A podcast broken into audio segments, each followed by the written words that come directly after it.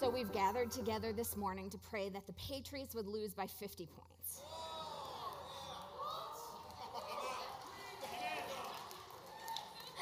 No, no, no, no. That would be silly. We're, we're actually going to pray they would lose by 70 points. I don't even know the other team who's playing, so I,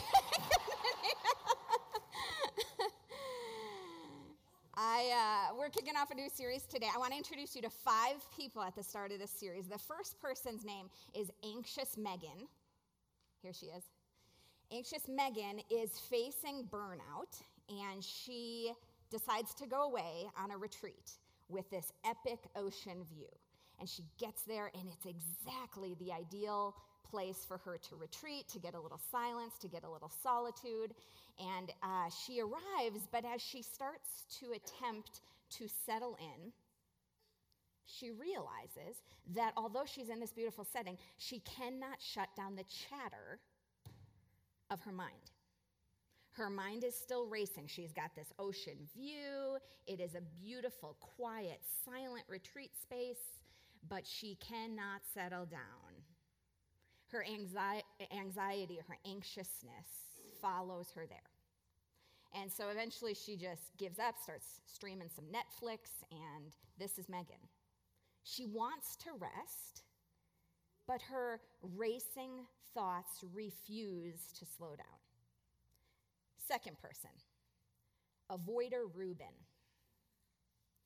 Reuben uh, walks into his counselor's office, slouches on the chair, and says, I don't know what is the matter with me. I just keep falling asleep on the couch in front of the TV every night. Now, here's the thing to know about Reuben he has no problem attracting women.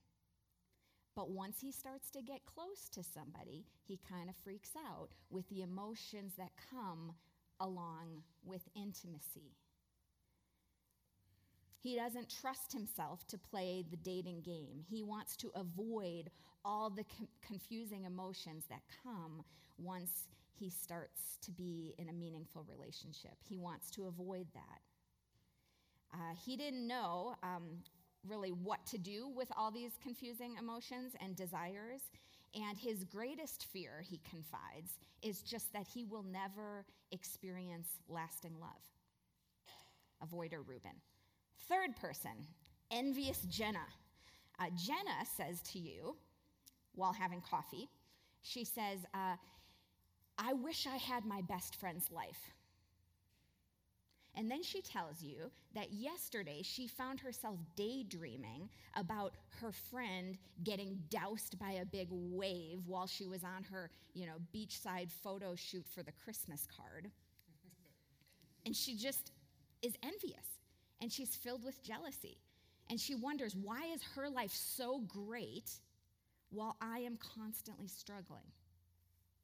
Envious Jenna.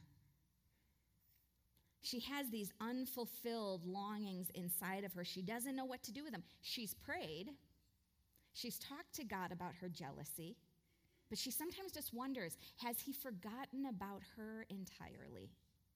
Because from her vantage point, it looks like all the blessings fall on her friend. So she doesn't know what to do with all this envy, and then she doesn't know what to do with all the guilt that follows the envy. That's Jenna shame filled Tom.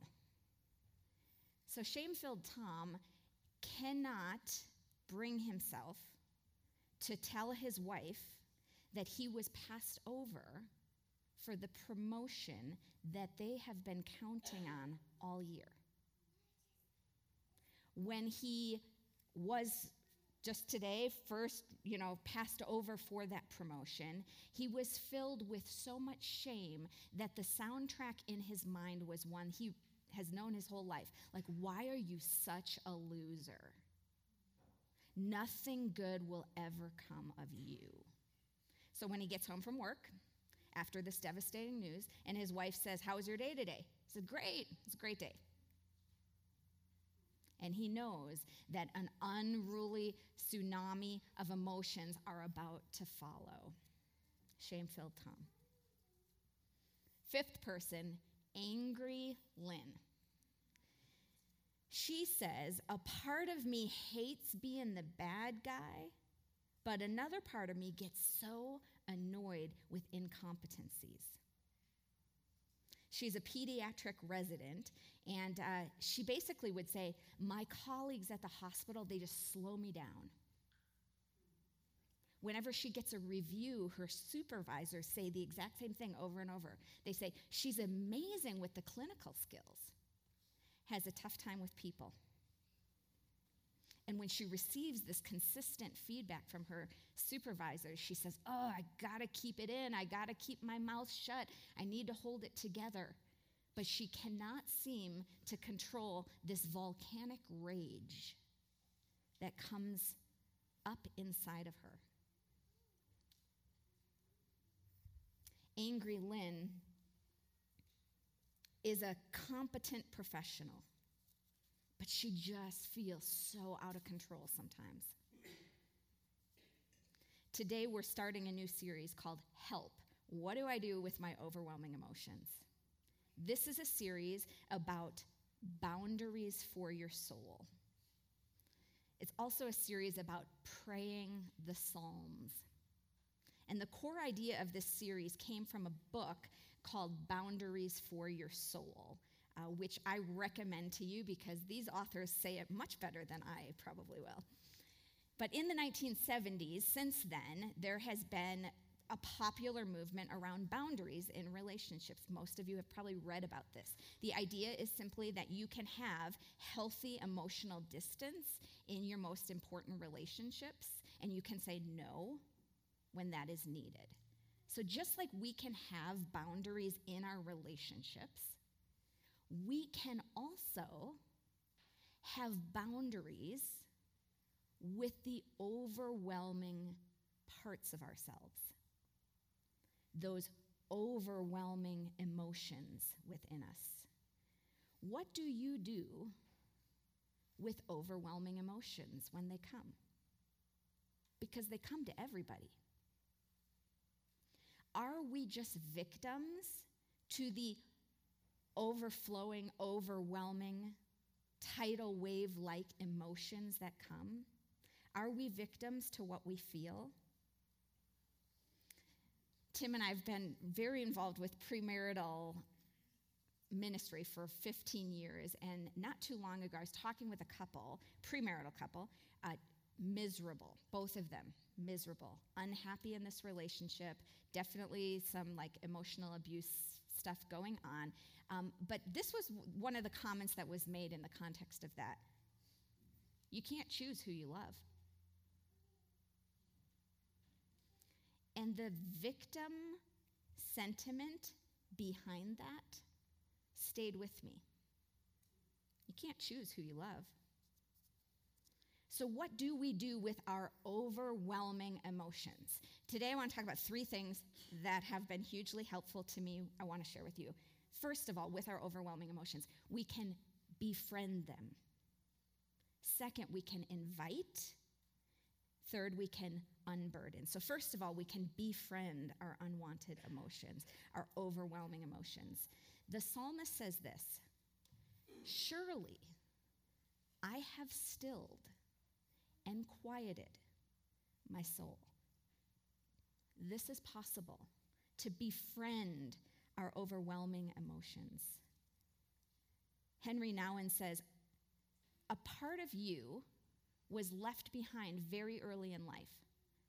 The part that never felt completely received. It is full of fears.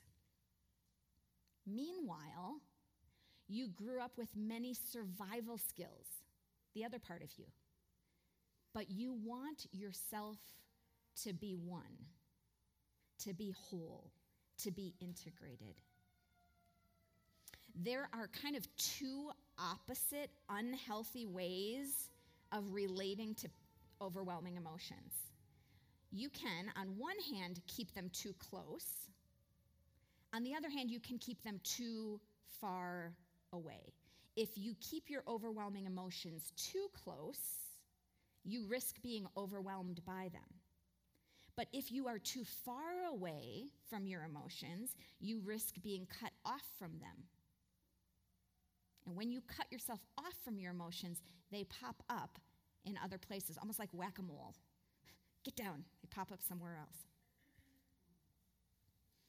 The overwhelming emotions we all experience sadness, fear, anxiety, shame, anger. It is like there is a monster knocking on the door of your life. And for some of you, the tendency is to say, Come on in, monster, sit down and stay here forever. And for others of you, the tendency is to banish the monster away.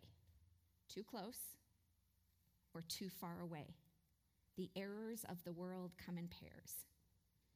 But just like you can have healthy boundaries with other people, you also can have healthy boundaries with the overwhelming emotions in you.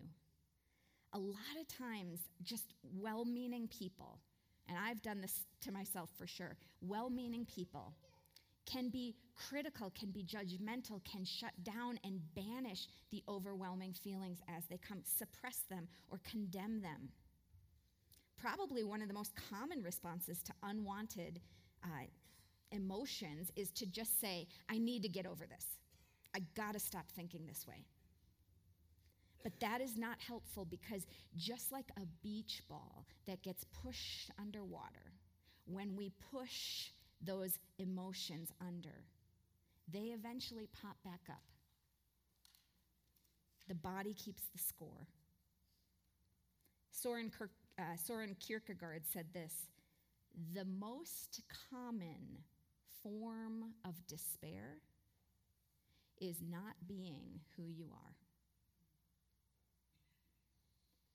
It's kind of like we can imagine these overwhelming feelings are like a bunch of unruly children on a school bus. Your life is the bus. The unruly children are these emotions. But inside of you is a mature adult bus driver who has the ability to stand up and to, with compassion and kindness and curiosity, listen to the kids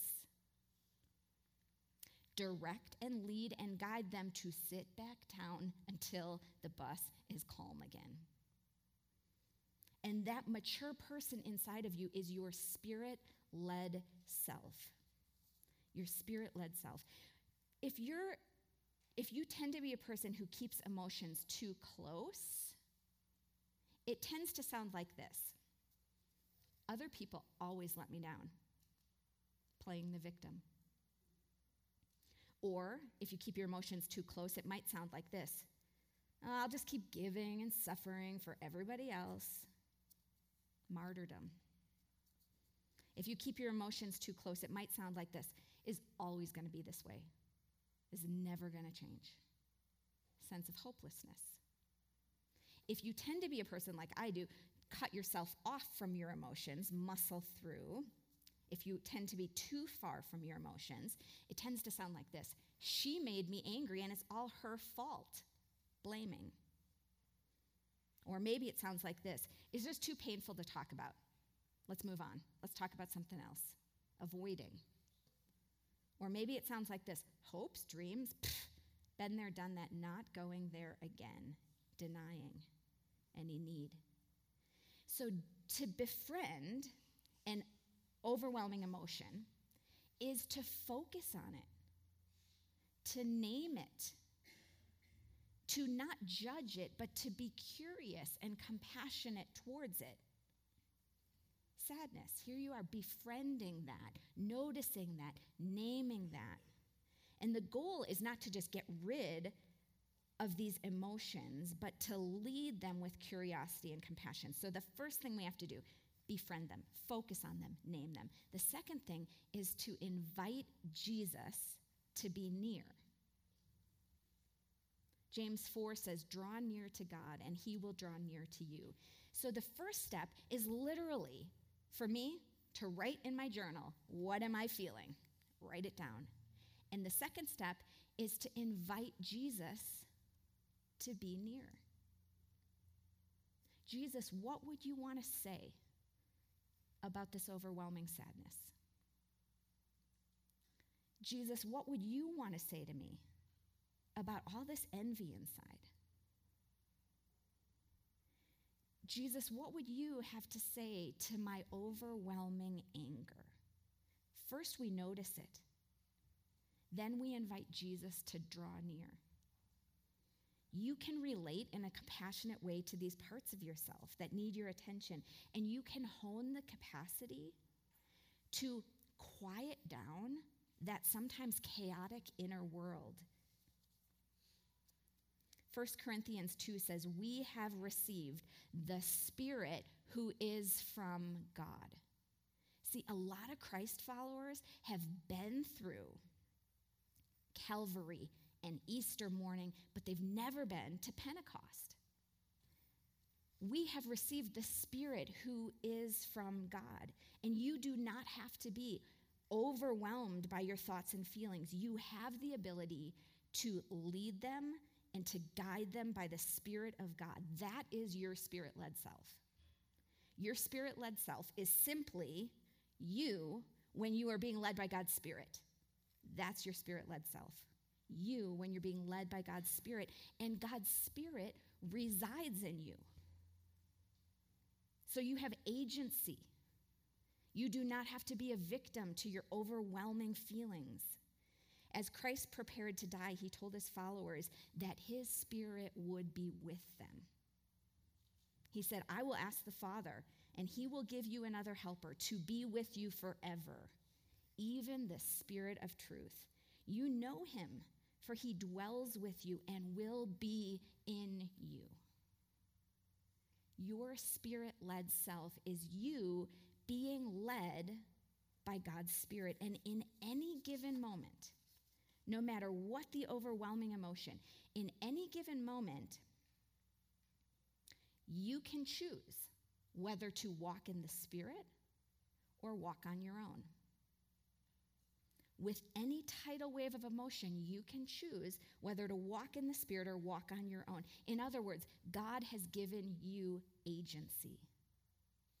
You are not a victim. He invites us to participate in this work that He is doing in our lives. And the task is not to just blindly trust in our thoughts and feelings, but rather to lead our thoughts and feelings in step with God's Holy Spirit. Dallas Willard says this he says the soul can be significantly reprogrammed. That's encouraging news. The soul can be significantly reprogrammed, and this is a major part of what goes into spiritual formation or reformation of the person. In other words, when you care for your soul, you are reprogramming, you are reforming the contours of your inner world, of your interior life. You're reshaping and redefining your thoughts and feelings and sometimes your actions. You're, you're taking responsibility for creating and maintaining those interior personal boundaries. 1 Peter 5 7 says this uh, Give all your worries to God because he cares for you. And this is the third step. First, we befriend, then, we invite Jesus to draw near. Third, we unburden. Give all your worries and cares to God, for he cares for you. And one of the great resources that we have available to us is the book of Psalms in the Bible. Psalms was the prayer book that Jesus used. When Jesus cried out in prayer, often he was praying the Psalms. He was speaking the Psalms. And in the Psalms, we see David, as he's expressing these prayers, he does not suppress emotion, but he also does not just simply succumb to a blind outburst of emotion. Consistently woven throughout the entire book of Psalms is this regular surrender of emotion to the throne of God where it can be reformed and transformed it's not a suppression, and it's not just a blind handing over and giving myself, I'm a victim to whatever I feel. It is a surrender, it is a befriending, it is an inviting Jesus in, it is an unburdening, bringing my emotions to God. Consider for a minute just all the emotions mentioned in this psalm, Psalm 37. Be still in the presence of the Lord and wait patiently for him to act. Don't worry about evil people who prosper or fret about their wicked schemes. Stop being angry. Turn from your rage. Do not lose your temper, it only leads to harm. For the wicked will be destroyed, but those who trust in the Lord will possess the land. Soon the wicked will disappear. Though you look for them, they will be gone. The lowly will possess the land and will live in peace and prosperity. Have you noticed? Our active minds are very good at staying active and just replaying the same soundtrack over and over and over and over. But with God's help, we can quiet our minds. We can experience calm and peace. We can unburden our overwhelming emotions. Now, praying the Psalms is just one way, one way to focus our minds and hearts on things above rather than that constant chatter that tends to go on in our minds. A couple weeks ago, I was gearing up for a courageous conversation, and I found myself writing the words of that conversation in my mind over and over and then tweaking them and wordsmithing them and what I'm going to say and how I'm going to say it and the tone I'm going to use. And I started to realize I was kind of anxious about this courageous conversation. And so I took out my journal and I literally wrote down, What are you feeling? Stage one befriend, notice, name. For some of you, like me, this is the hardest step. But I wrote down anxious.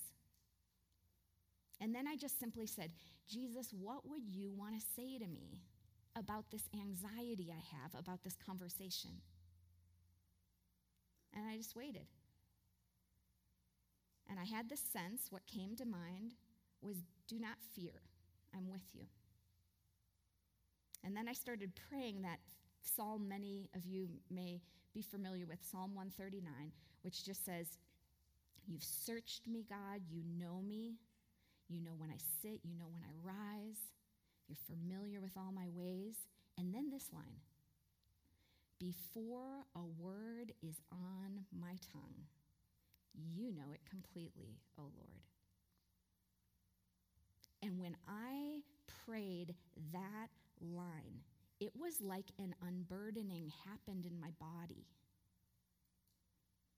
Because I'm sitting there wordsmithing this conversation. How am I going to say it? What am I going to say? What words am I going to use? Before a word is on my tongue, you know it completely, God. praying the Psalms is just one way to be a part of the unburdening that God's Spirit desires to do in us. It's often said that you can't, you can't give what you don't have. Have you heard people say this? You can't give what you don't have. Typically, it's said like, you can't give energy to your children if you don't have energy. You can't give what you don't have. So take time and go get a massage. It's usually like a um, phrase to promote self care. You can't give what you don't have. Do you know what is scarier than that? You can give what you do have. And if what you have inside of you is anxiety and anger and fear and shame. That is actually what you give the people you love. Because invisible things are real, they are very real. And if you do not transform those overwhelming emotions with God's help, you will transmit them. And do you know who the best detectors of this ever are? Children. Like when Russell says to me, Mommy, are you angry? Hmm. I didn't think I was angry. But kids have an amazing ability to pick up on the invisible, overwhelming emotions that we tend to hide. What's scarier than you can't give what you don't have is, oh, you can give what you do have. And if what you have inside is anxiety and anger and fear and shame, that's what you actually give to the people you love. But the good news is God's Spirit resides in you. And you can pause in the middle of an overwhelming emotion. And you can say, What is that? Oh, that's anger. Jesus, what would you want to say to me about this anger? You can participate in a spiritual practice, of which there are many. Praying the Psalms is just one, but to ask God to unburden that, because if you do not transform that pain, you will transmit that pain. And imagine for a minute if Megan, the girl who went on the silent retreat by the ocean, imagine if she went on that retreat to escape burnout. Imagine if she gained perspective and learned to pay attention to her racing thoughts. Might she be able to connect with God in an empowering, life giving way? And what about Reuben? Imagine avoider Reuben. What if he were to reconcile these conflicting desires? Might he find true love in his life? Be able to engage in intimate relationships? What if Jenna was to listen to her envy? Might she gain some insight into qualities that maybe she herself is longing to develop? Might she feel and sense God's kindness towards her? And what about Tom? If Tom could gain some perspective on his shame, might he be able to share the sorrow and the heartbreak of being passed over for the promotion with his wife and then experience the joy of true intimacy with her? And angry Lynn, what if she grew to understand her anger? Might she be able to care for that subtle but deep seated part of her that fears rejection? Allow God to care for that and then be able to advocate for herself effectively? If it is true for these five, I think it's true for you. Let's pray together as we close.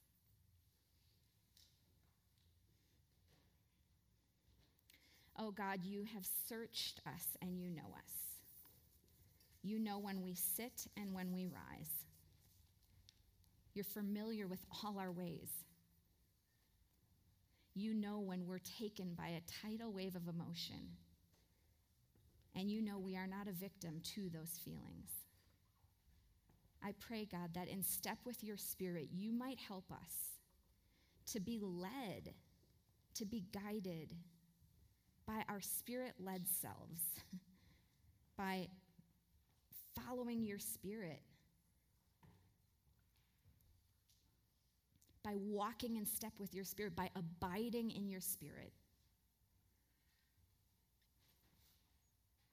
We thank you that the container for this whole relationship with you is mercy and kindness and goodness and love. May we grow deep roots in you. And would you, God, would you transform the pain filled places in our lives that we might look and act and emulate more of you? May your kingdom come. May your will be done on earth as it is in heaven. In Jesus' name we pray. Amen.